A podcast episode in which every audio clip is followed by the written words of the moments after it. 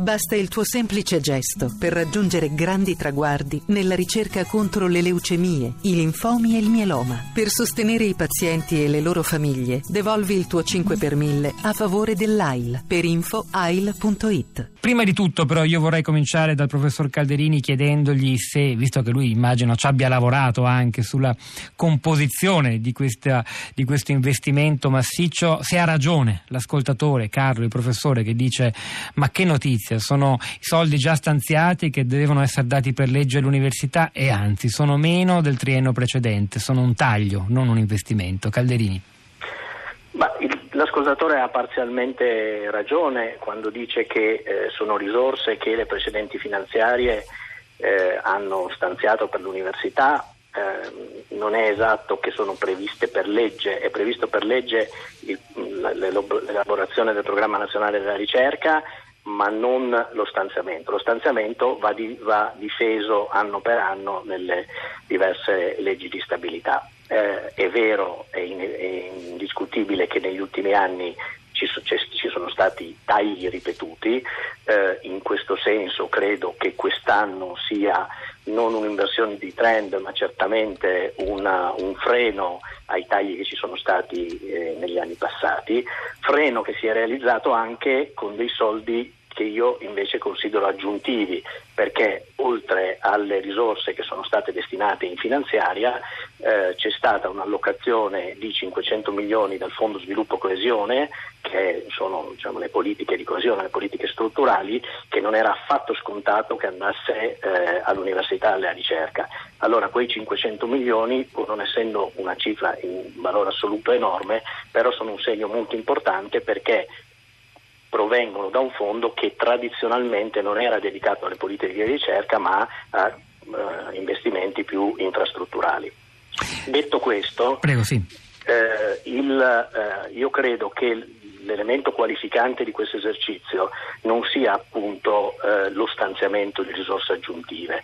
L'elemento qualificante è che noi veniamo da una tradizione, da una storia in Italia in cui il Piano Nazionale della Ricerca era sostanzialmente un libro dei sogni che poi non aveva nessuna correlazione con le scelte finanziarie e amministrative che vengono fatte, questo piano nazionale della ricerca invece mette in chiaro e programma in maniera organica la destinazione di queste risorse. Io questo, credo che questo sia il vero elemento qualificante. E usa parole dure Silo Slabini, professor Calderini, un, eh, dei tagli da tempo di guerra ai nostri, ai nostri Atenei. La stessa cosa non è avvenuta negli altri paesi europei? No, eh, non, paesi, non, non, in alcuni paesi europei e non a caso nei paesi europei che hanno tassi di crescita maggiori. Quindi io credo che su questo non ci sia molto da discutere, eh, al di là delle parole che si usano. Eh, I tagli sono davanti agli occhi di tutti e il sottolineare la questione del mezzogiorno è doveroso perché in effetti noi abbiamo delle situazioni di criticità enorme. È evidente che il problema da adesso in avanti, avendo posto una base importante che credo dimostri la volontà di programmare seriamente è quello di rivendicare diciamo, il ripristino di eh, risorse importanti per, per, l'università e gli enti pubblici di ricerca. Ci spiega un po' come funziona questo finanziamento, senza entrare troppo nel dettaglio tecnico, è una puntata, siamo, non abbiamo di fronte a noi che ci ascolta un pubblico di specialisti eh, del, dell'università e della ricerca, però forse è utile capire. Ma, eh, noi abbiamo delle fonti eh, di finanziamento, diciamo di capitoli di bilancio dello Stato che eh, fino ad oggi si distribuivano in maniera un po' disarticolata in diversi rivoli. Qui eh, in questo esercizio che si fa oggi eh, si, diciamo, si, allocano eh, le risorse su un triennio e poi in prospettiva fino al 2020 su sei grandi capitoli.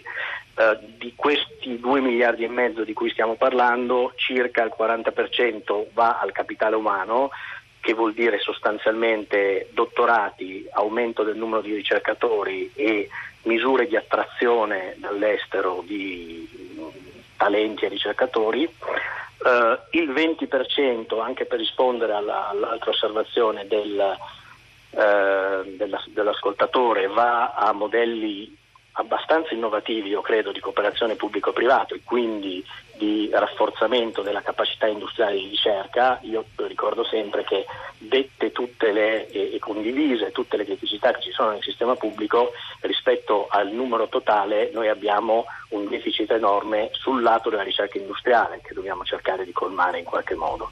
Quindi 40% a capitale umano, il 20% alla cooperazione pubblico-privato Ehm, poi abbiamo eh, il 14% delle, delle, risorse totali alle infrastrutture di ricerca. Ecco, io credo sia molto importante sottolineare che appunto, se la torta è forse un po' più piccola di quella che qualcuno si aspettava, sulle infrastrutture di ricerca, che sono un asset fondamentale per la ricerca di base, la ricerca libera, c'è un aumento cospicuo di investimento e poi c'è un 18% di risorse che vanno a programmi speciali per il Sud.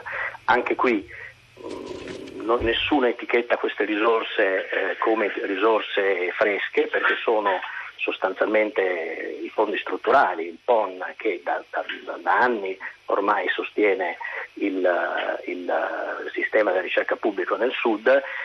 E di nuovo qui il tema è che in particolare nella passata programmazione il Sud ha avuto moltissime risorse attraverso i fondi strutturali e il problema non è stato il livello delle risorse ma è stato il modo in cui è stato usato. Quindi io credo che questo piano se potrà dare del valore aggiunto rispetto al passato è nella qualità della programmazione più che nella consistenza delle risorse. Quanta consapevolezza c'è che bisogna affrontare questo enorme problema in, in seno al governo? Lo chiedo al consigliere del Ministro.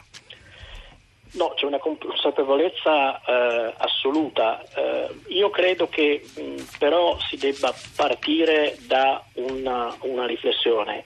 Eh, la, eh, i, i, tagli, la guerra di cui ha parlato Fubini, iniziata tra il 2006 e il 2008, eh, ha avuto come linea di comunicazione fondamentale la delegittimazione del sistema universitario.